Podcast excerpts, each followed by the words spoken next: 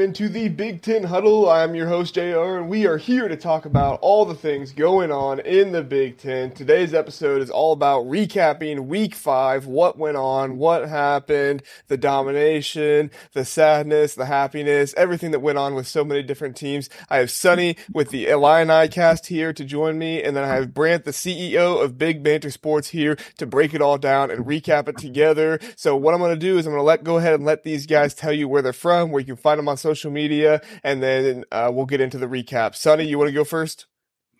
Yeah, sure. You can find uh, us at at IlliniCast. We try to release about two podcasts every week talking about Illini sports. Obviously, it's football season, so we're talking about football.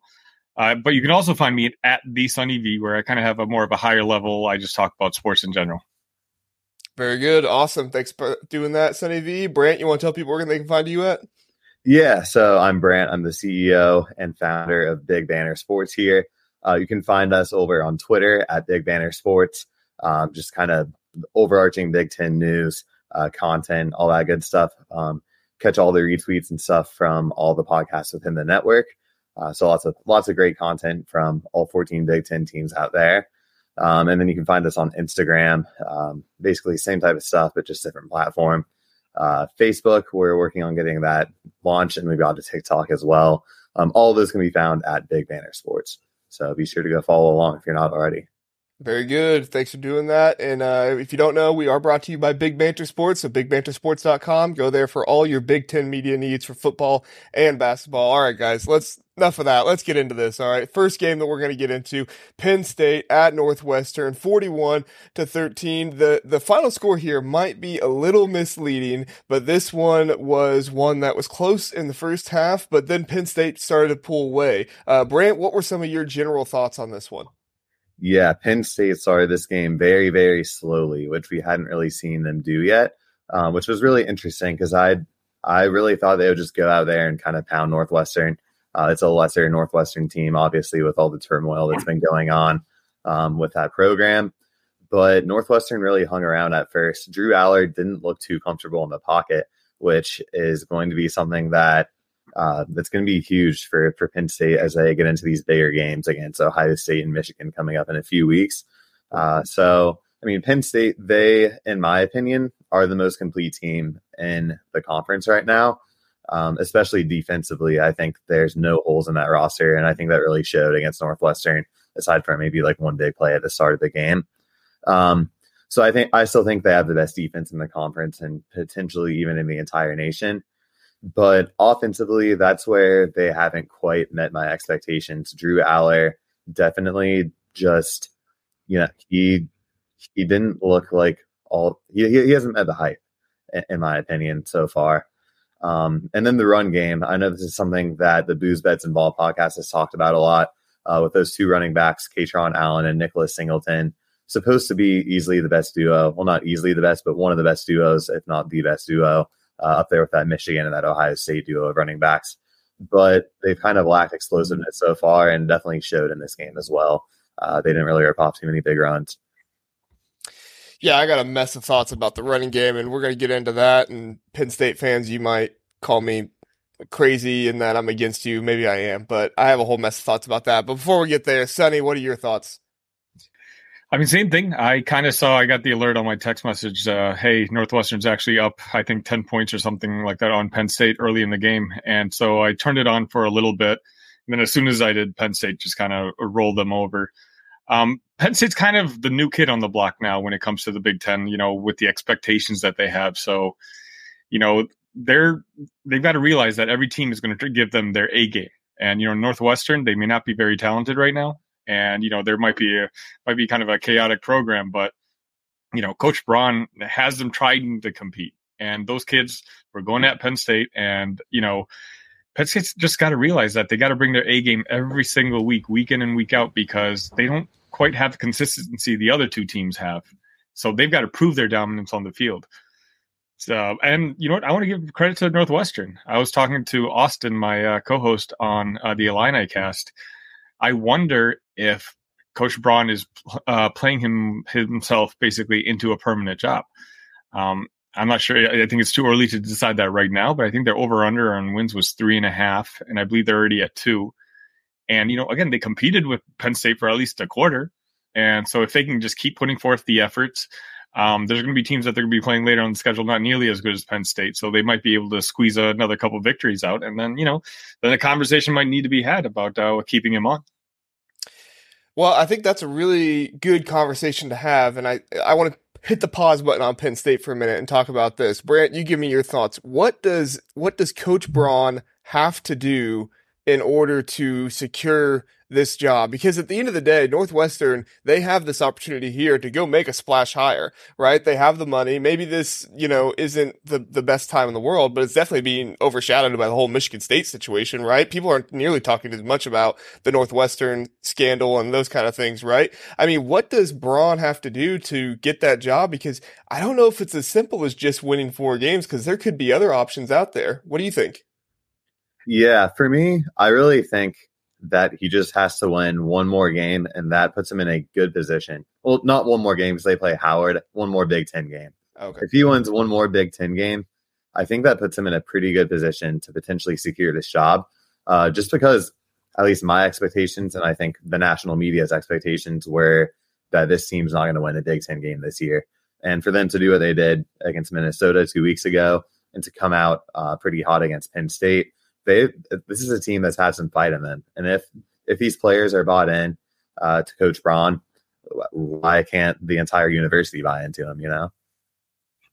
Yeah, and that's my thing is like that's one of the things I wrote down here as a positive is this team is not giving up right? This team, they stopped Penn State and they forced a field goal in one drive. And then two drives later, they're driving down for 10 plays, 59 yards with a 17 yard completion on third down and then a 22 yard completion earlier. Like, I, I'm genuinely impressed by watching this Northwestern team because these these guys haven't given up, right? I mean, it would be so easy to just throw in the towel and say, "Oh, wasted year." You know, yeah, we'll try hard against UTEP, we'll try hard against Howard, uh, but at the end of the day, this isn't this isn't our year. Uh, but these guys, I mean, they're they're playing for pride and they're they're also playing for Coach Braun, I think, as well. Uh, Sunny, do you, do you agree with Brant? You think just maybe two more games, including the Howard game, or what? I mean, normally, again, you know, I think two more games enters him into the conversation. But now, with the future of college football and all the money that's going to be coming into the Big Ten, I think Northwestern, which is obviously one of the two jobs that we know is going to be available next year, is going to be very highly sought after. And so there's going to be a lot of good established coaches uh, outside the Power Two who are going to try to, you know, throw their names into the ring uh, for that uh, job. And so, I mean, I, again, I, I think he should be considered, but I'd also probably want to see who else is interested in the job because right now, you know, they lost a lot of talent and they had a mainstay and icon at the university there. And so they've got to rebuild because otherwise, you know, the rest of the Big Ten is going to kind of run away from them because the Big Ten's kind of really become a, you know, a good coach haven um, in the country. Yeah, I mean, uh, Wisconsin got Luke Fickell. Nobody expected that to happen. That wasn't on my radar at all. At all, I was always saying that if Luke Fickell goes anywhere, it's after Ryan Day leaves or gets fired at Ohio State. But uh, he goes and he takes a Wisconsin job. I feel like, and this is just my personal feeling. I have no insider information on this, but I feel like this is a situation where Coach Braun has nowhere else to go right? He's not going to get a head coaching job offer anywhere else. He he basically lucked himself into this job. He got hired. He wasn't a part of anything, and then all of a sudden, head coach is fired, and then he comes in, boom, you're the head coach, right? He's not somebody that's being considered for these head coaching jobs. So I don't think he has any other option to turn to. I feel like Northwestern is going to say, let's take into the offseason. We're going to explore as many options as we can, see what our candidates are, put all the money on the table, and if we don't land anybody, then yeah, we'll go with Coach Braun. But I don't I, just the way I look at it, if Northwestern is serious about winning, I can't imagine that, you know, they're going to be satisfied with three, four wins and say, you know, we're just going to go with this guy and move on. I feel like they, if you are playing Big Ten football now, especially with Oregon and USC and Washington and mm-hmm. UCLA coming in, you have got to make good hires and make sure that your program is set up well. Because if not, you, you here at the beginning, it's going to take forever to try and get better. And it also has to be in people's minds too. We don't know what's going to happen with the future. Could schools like Northwestern, Indiana, you know, those who aren't performing as well eventually be kicked out someday. I don't want to see that happen. I don't think it should happen. But I mean, I never, I also never thought USC would be in the Big Ten. So it's like, what, what Jr. Go, going off of that point about uh, you, you brought up Indiana. So they kind of had a similar situation where Kevin Wilson was fired because of right. um, a, a, bit of a scandal. Mm-hmm. Tom Allen comes in, does a good enough job. They give him the full time job, and look where they are now. Tom Allen's probably gone after this year. Yep. Um, so, I mean, granted, Indiana had not really had any success in the past whatsoever. They're one of the worst um, Power Five programs in, in, in college football history. Northwestern isn't really much farther ahead of that. Like they didn't really have too much success until Pat Fitzgerald was brought in there. Um, so my question for for you guys is: if you're a young up and coming head coach and you have an offer on the table from Indiana, you have an offer on the table from Northwestern, where would you rather go? Who's offering me more money? Okay, yeah, you got that. But let's, let's say, let's say it's say even money. Even money. Even if it's money. even money, I'm going to Northwestern. The recruiting out there, I think, is going to be better in the Chicago area. You don't have, you know, Notre Dame and Purdue in your state with you covering you. Honestly, I think I'm going to Northwestern. That's what I was going to say. Uh, basically, where I picked Northwestern only because the only other program in the state isn't exactly, you know, a world beater themselves yet. Um, at, at Indiana, when you're living in Indiana, you're no matter how good you are, you're going to be second fiddle to Notre Dame. And right now, Purdue has an up and coming coach, an up up and coming offense that it's fun to watch. I think there's uh, a tougher battle in that state. Uh, Illinois is, you know, more fertile recruiting ground, as Jr. mentioned. So I think all things equal, uh, Northwestern just built new facilities as well. So I think that's the gig uh, I would take. Yeah, I agree. I agree. All right, let's talk a little bit of Penn State before uh, we run out of time on this one because we are spending a lot of time on this game. Uh, Penn State. Here, here's my thoughts. All right, and I'm going to be hard on Penn State and Penn State fans. Here's the deal. All right, you are now a top tier team in the Big Ten. Last year, you played your way into that. So when we talk about top tier teams in the Big Ten, we're talking about nitpicky stuff. Okay. Yes, you have one of the best defenses in the nation, if not the best. I think you might have the best defense in the nation. Yes, you do not turn the ball over except for on that kickoff, that fumble, but as far as I'm concerned, it's not an offensive turnover. Okay. You guys are taking care of the ball. You're playing great defense. You are like, you know, the steroids version of Iowa right now. Okay. It, and that's a compliment. I'm not trying to say you're Iowa or anything, but here's my negatives. Okay. Drew Allar, he just seems so timid all right, when he throws the ball, he he doesn't. It doesn't seem like he wants to throw it down the field. A couple weeks ago, I thought that was Mike Yurcich. I, a couple weeks ago, I thought that was Mike Yurcich that didn't want to throw the ball down the field. But it, when I watched Drew Allar, like I feel like he sees these guys down the field, and and I know that Penn State doesn't have the best receivers in the world to make those uh, players run downfield, but you have to take shots eventually. And I think in turn, that is de- destroying the run game, right? I don't think this is the best pass blocking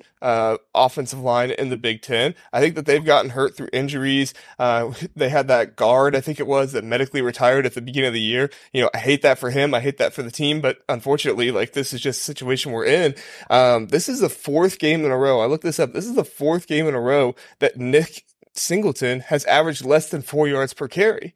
I mean, we were talking about him as one of the best running backs in the in the country at the beginning of the year, and now he's averaging less than four yards per carry.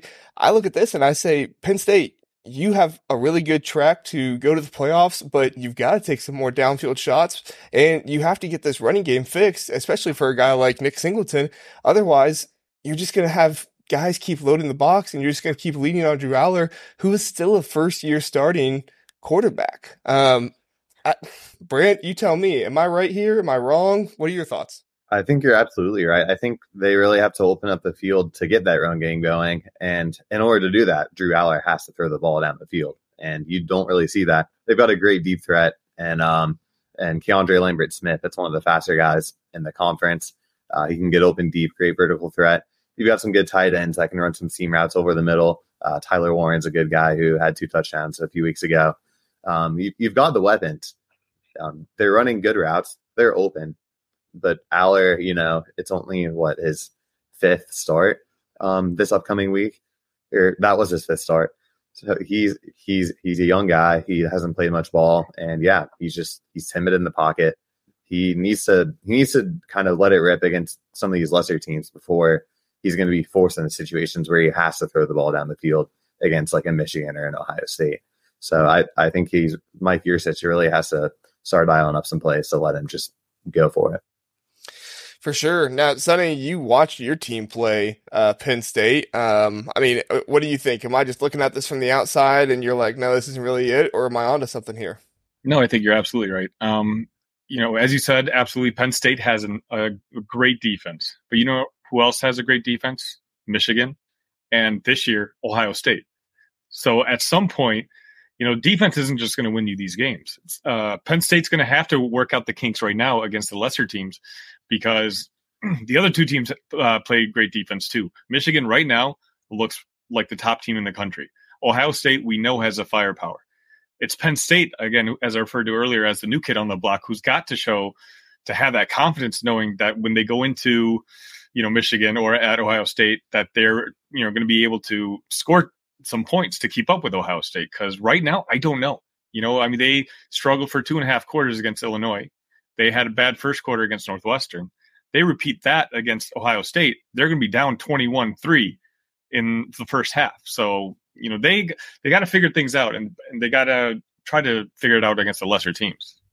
For sure, for sure, and and these are the kind of games that when you're in the top tier of the Big Ten that you sometimes get judged most harshly on because it's looking forward to those games like you talked about to Ohio State, to Michigan, because you're not just satisfied with beating Northwestern, but you're saying how did we beat Northwestern? Were we good enough? Is this going to be good enough for those big games? So, all right, I think uh, we covered that pretty well. Let's move on to Illinois at Purdue. Uh, Sunny, I'm sorry to bring it up. We do have to talk about it, but I will let you uh, get first on this one. Uh, Illinois loses 44 to 19 at Purdue. Heartbreaking for Illinois, but a big party for the Boilermakers. Sunny, what were your thoughts?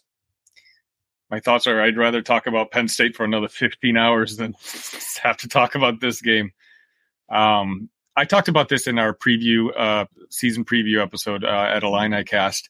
This was the game I wanted to win the most if I had to rank um, them one to 12 just there's a there's a rivalry going on, obviously with the coaching changes, and you know he's taking a lot of our coaching staff with him. Um, Illinois and Purdue are basically going after each and every recruit that the other one's going after. Um, you know, Purdue's hot on the trail right now, like they've been landing four star after four star, and both teams were struggling. You know, uh, going into this game, and you know, I guess I'll just focus on our guys. It's just it's puzzling for me to see a Bret Bielema team struggle on the lines the way they have and just committing stupid penalties because that's just not what his teams do.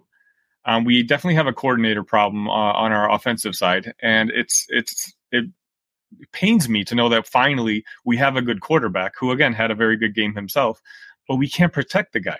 The guy's running for his life every time uh, he hikes the ball. And I, have been seeing this with the Chicago Bears with Justin Fields. It's the same thing. So I don't know. Maybe it's me. I got to stop watching football, or at least rooting for these teams.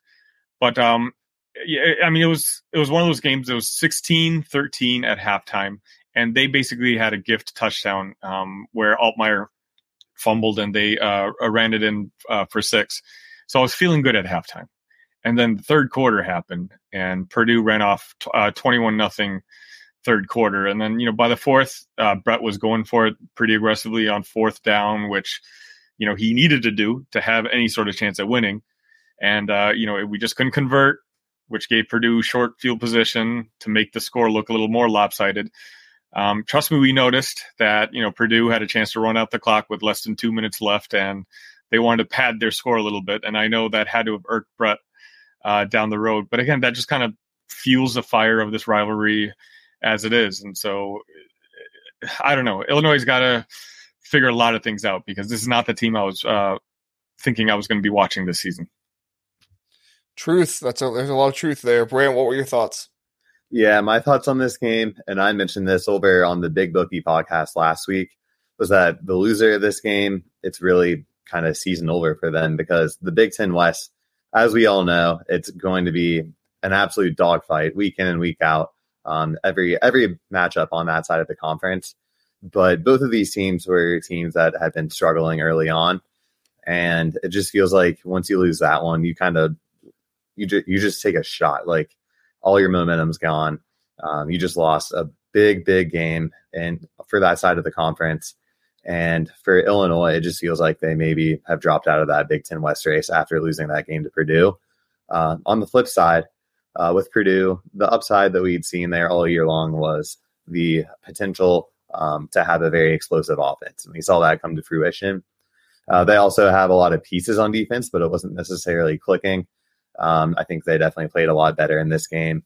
Uh, it wasn't a complete game by any means by Purdue, but definitely the best one they played all year.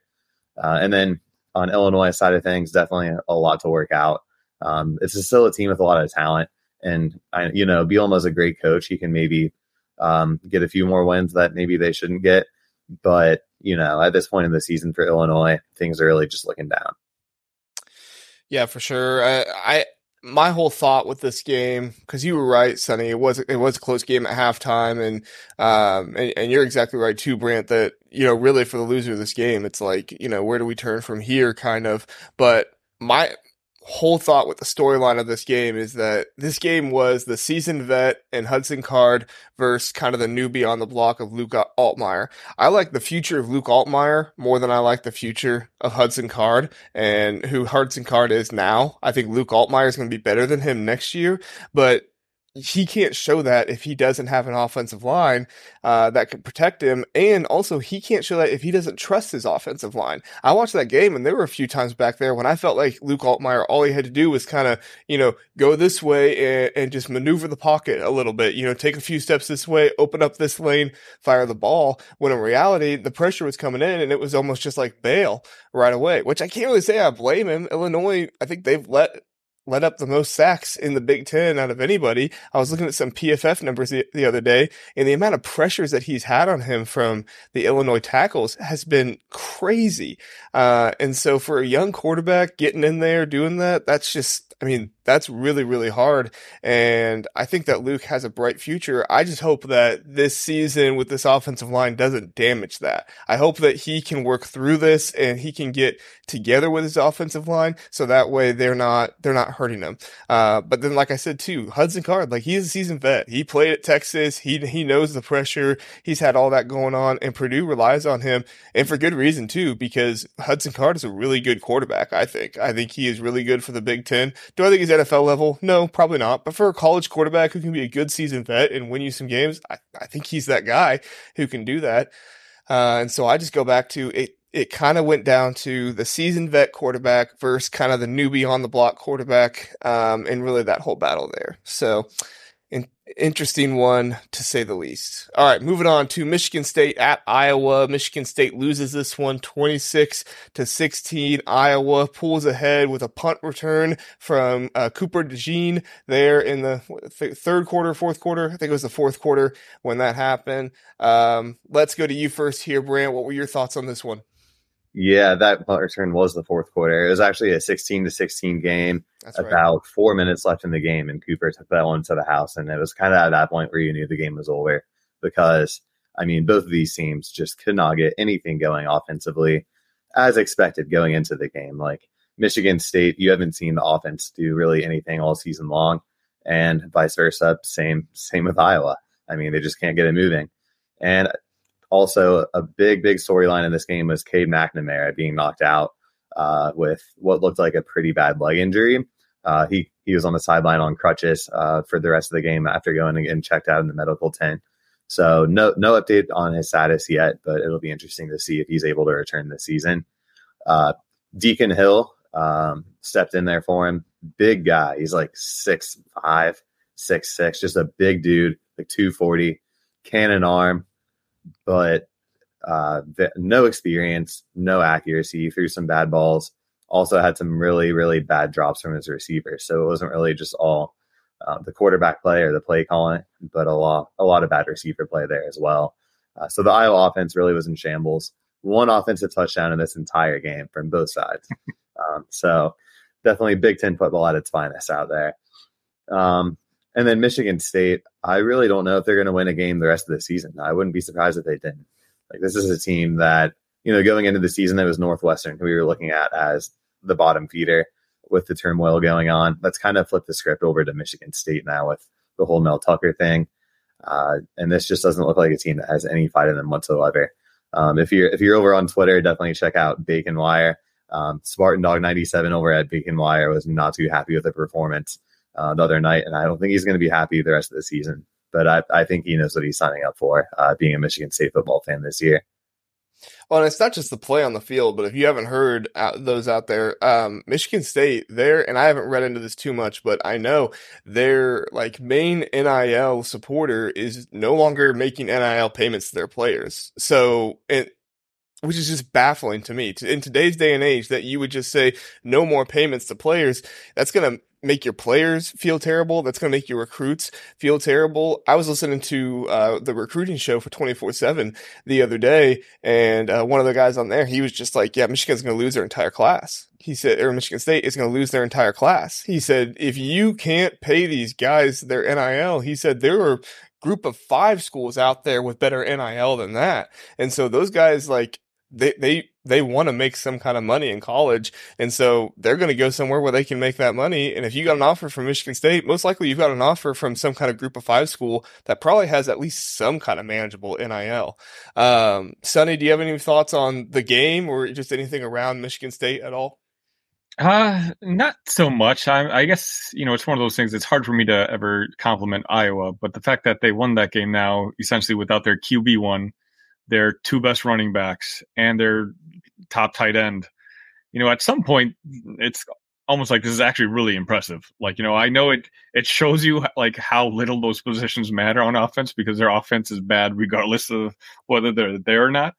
But it's just uh I don't know. It's it's one of those things where I can laugh at from uh, you know from far away because if you read the news stories, if you read the box scores, you would think Iowa is a 500 team or below.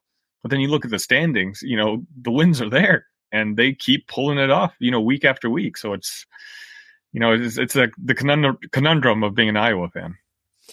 I looked this up the other day. When Iowa plays Power Five teams, the Power Five team that they're playing is averaging 83 plays a game. Anybody want to take a guess at how many plays per game Iowa is averaging? I can tell you. 49. It's, exactly what I was thinking. yeah. It's almost half in Power Five games. But guess what? They won one of those Power Five games. They beat right. Iowa State. So I, it's just, it's, or no, they won two of those, right?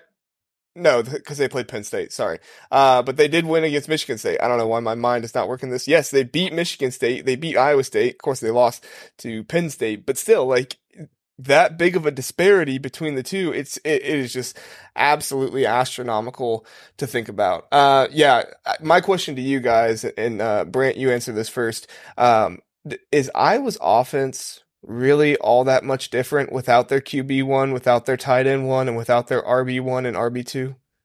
Yeah, you know, I was talking to my girlfriend's dad today about this because he's a massive Iowa fan, uh, season ticket holder. He um, he said no, not at all. So we answered the question. Uh, McNamara didn't look great actually at all um, throughout the first few weeks. Uh, so really, just it's plug and play. Uh, the offense wasn't even doing anything with their QB one in there. So replacing him with another guy who maybe doesn't have as much experience as McNamara, but was McNamara doing anything anyways? No. So I, yeah, bottom line, it's not really going to look any different at all. Yeah. Sunny, your thoughts? Uh, yeah, pretty much the same. I talked about on our uh, last podcast. You know, uh, Iowa receivers coming to this weekend had caught 14 passes. And, you know, I mean, you can throw me back there and I can throw 14 times. Um, I, I, I think, you know, we heard, heard something in the offseason about Cade possibly being injured. I wonder if there's like, there's something to that.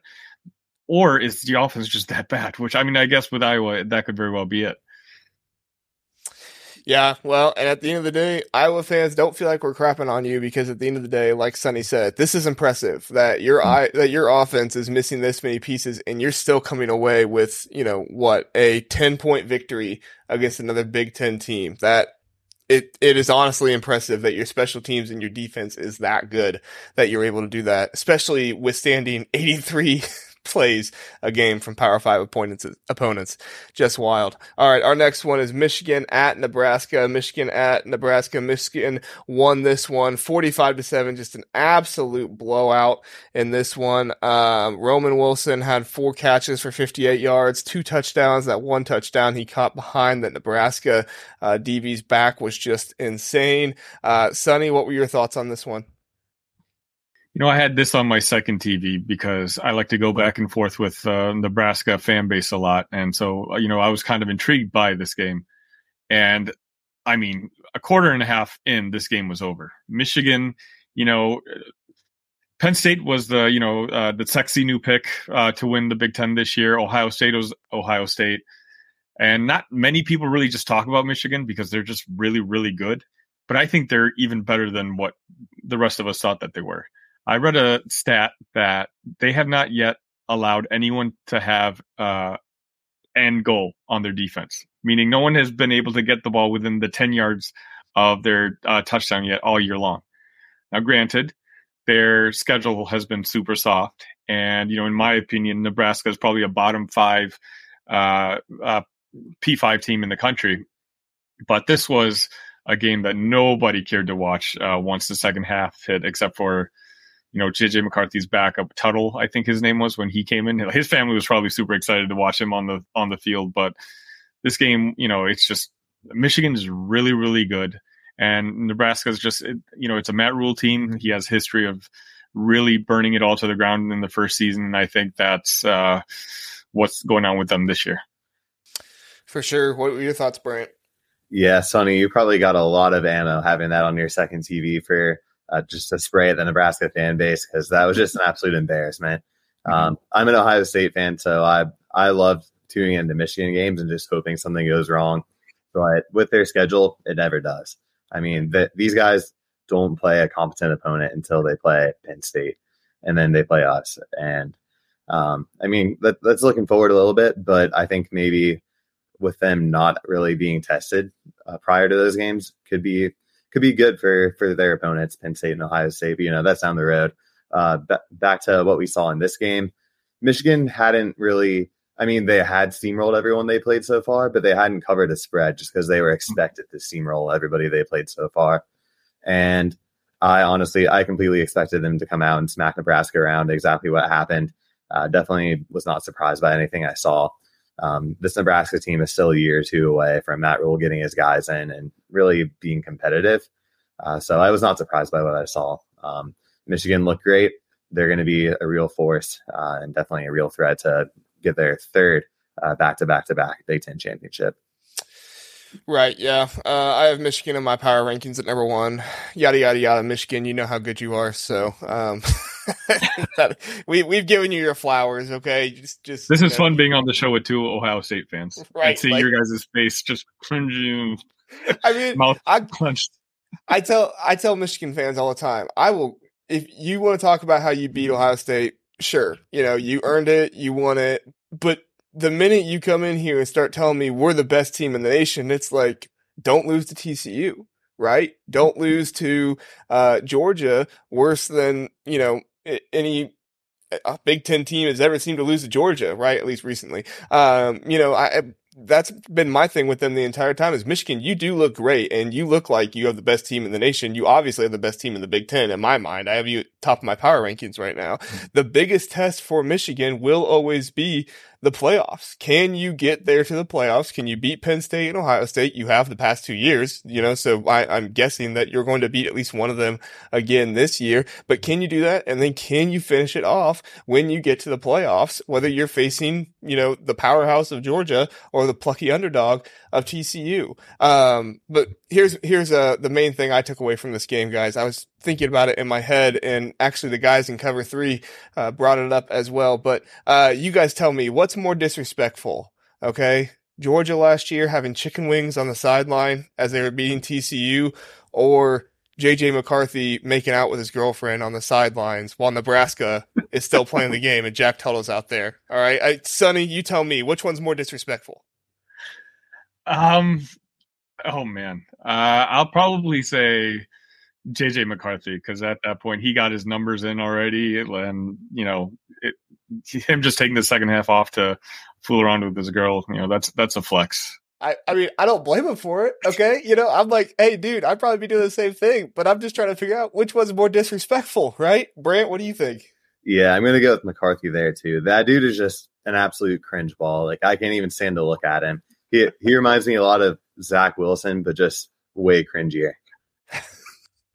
I've not heard of Zach Wilson, uh, JJ McCarthy comparison yet, but uh, it's fun to think about. So, all right, we won't we won't crap on Michigan, and we're not crapping on Michigan. Michigan, you're great. We just love to have fun at your expense. Okay, all right. You have an awesome defense, and you have the best defense in the nation. Moving on, Indiana at Maryland. Maryland beats Indiana 44 to 17. Just steamrolls them, kind of like the the Nebraska game, but this is Maryland and Indiana. Nobody really saw. I mean, people thought Maryland would win, but I don't think anybody saw this coming from uh, Taulia Tagovailoa. He just balls out 24 for 34, 352 yards, five touchdowns.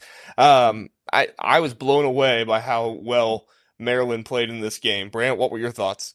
Yeah, same here. I mean, I I thought Maryland would probably win the game, but they typically play Indiana closely, even when Indiana doesn't have a great team. And I thought this Indiana team would be a bit more competent than maybe last year's team was. But Maryland just went out there and absolutely ran through them. Taulia looked like Tua out there throwing the ball. Um, it it just wasn't even a close game whatsoever. It was like 21 to 0 and within the snap of a finger. Um, so that Maryland team, they're probably the fourth best team in the conference right now. I think hands down. Um, I, maybe they haven't played anybody. I thought Indiana would maybe step up to the plate and play them a little closer because that's probably the best opponent they've had on their schedule so far. But for them to just go out and play like that really just solidifies them as the fourth best team in the conference and definitely puts them on Ohio State's radar a little more uh, with that game coming up next week. Uh, definitely makes that one a more circleable game. I know maybe a lot of Ohio State fans are kind of glazing over it, but this is a this is a competitive Maryland team. This is a good Maryland team, and Maryland has played Ohio State very closely in the past. I think that's a big game this upcoming week. I have had at least two, I think three, maybe different people come on this podcast. Uh, one of them a Maryland fan, the other one's not, uh, predicting that Maryland will beat Ohio State this season. And I laughed at them. I told them, you know, that's a weird prediction. You're just doing this for clicks. Um, I'm not saying it's going to happen, but I am a more of a believer in it this right now than I have been before. Okay. And now Ohio State fans were always kind of down on our team a little bit, just kind of the nature of being pessimistic Ohio State fans. But I think this is Maryland's shot more than any other time to do that. Um, but, you know, we'll stick on the Maryland Indiana game for now. Sunny, what were your thoughts on that? I'm not as high on Maryland yet. You know, until they actually play somebody, it's just one of those where you know I think they're a very confident team. I think they're a very cocky team, but uh, I think their you know their next game is against Ohio State, right? Or am yeah. I getting that wrong? Yes. Yeah, big noon kickoff this Saturday, I think. Compete in that game, and then maybe I'll uh, give you more attention. You know, again, they're they're a rowdy bunch, especially the big banter folks but they're being rowdy about being clearly the fourth best team in the conference. So it's like, you know, what are you really all that happy for? In their mind, they're first. You seen their power rankings? yeah. I appreciate the confidence, but uh, it's also a little bit of insanity. Anyway, um, so if you didn't know this, Maryland, this is their first 5 and 0 start since 2001. That year, they started 5 and 0, they finished 10 and 2, and they went to the Orange Bowl. So who knows that we could be looking at another really good season for Maryland here. Uh, and this is, this was my takeaway from it with Maryland. I'll get to Indiana in a minute, but this was my takeaway with Maryland. They could not score unless they had big plays in this game. Six of those seven drives that they scored on were in five plays or less. They, they had to have big plays in order to march down the field against this Indiana team. Any drive where they had more than five plays, well, not any. There was one drive where they had more than five plays, but it was like toward the end of the game. I think their backups were in at this time.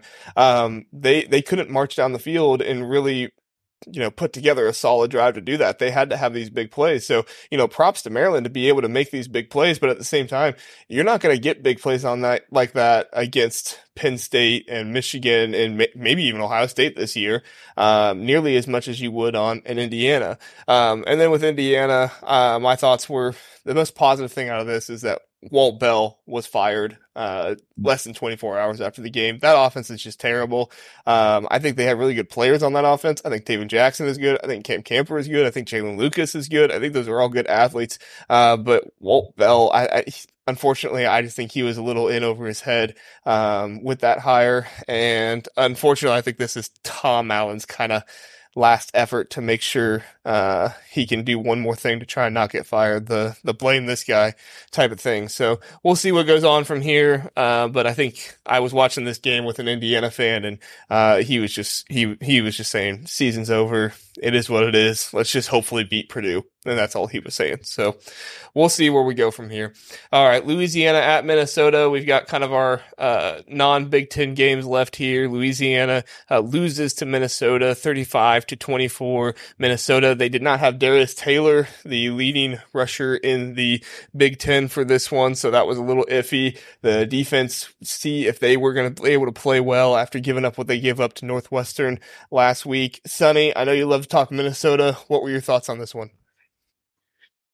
the Big Ten West is really, really bad. Um, Minnesota was down early, you know, against Louisiana, and again, you know, that put it on my radar to watch the game. And you know, they came back uh, and won, obviously, but you know, it just, you know, just going back to the Illinois game, it hurts losing to Purdue. You know, making the Big Ten West out, uh, you know, out of reach because the the that side of the division is up for grabs. And you know, a team that literally only plays on one side of the football is now the favorite, I think, out there. Um, Minnesota's, you know, they just got a. I wonder where PJ Fleck's mind is at because you see a lot of these lists for um, potential coaches at Michigan State. You see his name uh, come up. Um, you see the, you know, the big banter boys for Minnesota, like they claim PJ Fleck as the, you know, the best agent in the game because anytime there's a job opening uh, that comes up, his name is always out there. So I wonder if there's any truth to that. You know, if that's he his eyes are wandering a little bit, you know, or he's just trying to get a pay raise from Minnesota. But you know, it's not a good team. Um, they're not. They didn't play a great uh, opponent, and you know that victory against Nebraska week one is looking worse and worse every week now that we see how bad Nebraska is. So it's you know just another team in the Big Ten West uh, fire that's a really interesting point looking back at that game and seeing the two teams with where they are today. Brant, what did you think about Minnesota in this game and then just going forward as well? Yeah, so back to the PJ Fleck point, uh, with his name kind of floating around in coaching search uh, opportunities, is he potentially on the hot seat? Because I think there's a real chance that after that loss to Northwestern and a, definitely a slow start against Louisiana this week, uh, this Minnesota team is not very good if they lose a few more games than expected, if they don't, maybe if they don't make a bowl game, if they go five and seven, PJ Fleck could potentially see, feel that seat getting really, really warm. And I, I don't know, like you mentioned earlier in the show, JR, with all the new teams coming into the Big Ten, you've really got to hit on a guy um, to really propel some of these lower programs up into that mix. And PJ, PJ Fleck's been here for a few years, he hasn't beat Iowa one time since he's been here. He hasn't won the Big Ten West. Um, he just hasn't really been getting it done at Minnesota. Well, he's been mediocre, but he hasn't been like good, you know? Yeah, I had uh, two Minnesota fans on last week to recap the games uh, the from the We Live for Saturdays podcast, uh, and I asked them point blank. I said, you know, is PJ Fleck's seat hot? Because this was after the Northwestern game, and they were both adamant. No, no, no, no. PJ Fleck, you know, he he's not going anywhere anytime soon. We love him here. Uh, you know, administration loves him. You know, yada yada yada. So, I as much as I think PJ Fleck probably should be on the hot seat, you know, for all the crap that Ryan Day gets for not beating Michigan the past two years, you you said it, Brant. He has never beaten Iowa, and like I know that Minnesota is not what Minnesota was back hundred years ago, but still, like you have to beat your rival at some point. Like I just, as a fan, could never see me just being okay that my coach never beats my rival, right? Like and and I get I'm kind of there with Ryan Day, uh, but even back in the John Cooper days, like my dad talks about those like it was the Great Depression. I mean, and John Cooper wasn't bad. Like John Cooper was a good Ohio State coach. He just couldn't get over the Michigan hump. Uh, you know, Michigan had his number, and so just really, really interesting to think about. So, uh, so yeah. All right, let's get to our last game. Wagner at Rutgers. Rutgers destroys them fifty-two to three. I didn't know Rutgers had this in them, but apparently, uh, they have it. They have it in them. Um, Brant, what were your thoughts on this one? Yeah, I mean, it's Wagner. It's a scrimmage week, but for Rutgers to go out and win against anybody by that margin, fifty-two to three, uh, very impressive, and has got to get the team hyped up because they've got a big three game stretch coming up. Um, they need to win two of those three to become bowl eligible.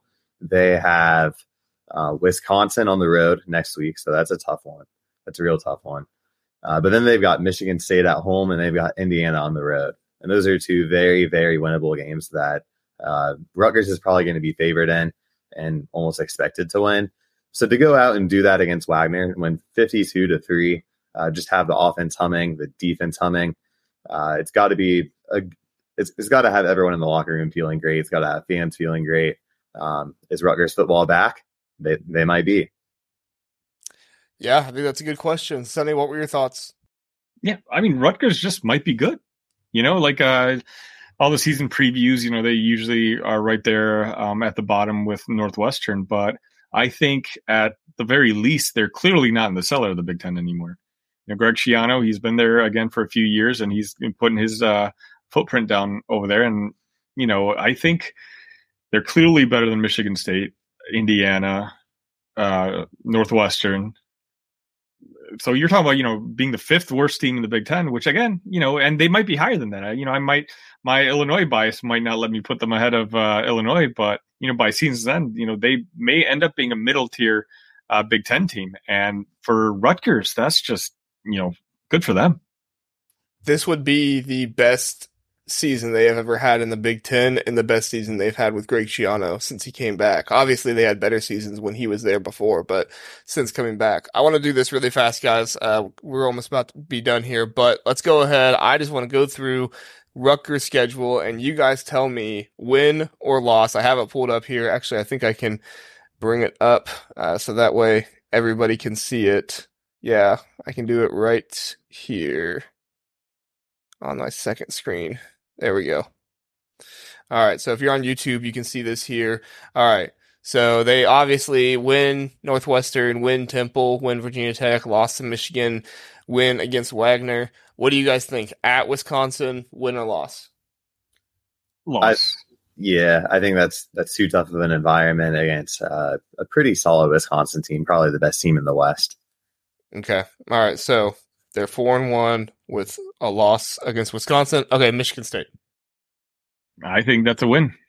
I I think they come away with that one absolutely. I think so too. All right, at Indiana. I mean, is is playing at Indiana really a a home field advantage? No. I, I think they come away with that one as well. That Indiana team looked rough, um, and that their coach might even be fired by that game. I wouldn't be surprised. Yeah, I was going to say win also. Um, you know, Walt Harris might not be the last coaching change uh, of the season for Indiana. Yeah, yeah, I agree. All right, so win there. Um, Ohio State loss, right? Yeah, yeah, sure. Um, at Iowa, loss. That's loss, a loss. think. Okay, all right. Uh, at Penn State, that's, that's a loss. I think a loss. Okay, and then Maryland. Another loss. Another I'm going to chalk it up as a loss, but I wouldn't be surprised if this is a Maryland team that's beat up after taking on Michigan, Ohio State, Penn State, like all those weeks right prior. So I, I wouldn't be that surprised if, if they could sneak it out, but I'm going to say it's a loss for now. I feel like personally, they're going to split either that Iowa or Maryland game because I mean, at the end of the day, like you guys just said it, Rutgers could be the fifth best team in the Big Ten. Who's the fourth best team? Maryland and they're going to be at Rutgers. So I don't know. I feel like they could split that Iowa and Maryland game, which would put them at. So if we just went loss, loss, loss, like we were talking about there, they would be six and six. If they split the Iowa Maryland game, they would be seven and five. I mean, You tell me, is that a successful season for Rutgers? Oh yeah, undoubtedly. Well, absolutely. I think their over under was four and a half coming into yeah. this year, and you know, anytime Rutgers can make it to a bowl, you know, that's got to be a resounding success for that program. And I would be very interested to see them in a bowl, even if they're playing a group of five team or something like that. I would be very interested to see what they could do outside of the Big Ten. So, all right, Rutgers, you heard it here first. I'm rooting for you to get to seven and five. Just please don't beat the Buckeyes to get there. Um, that would break my heart. So.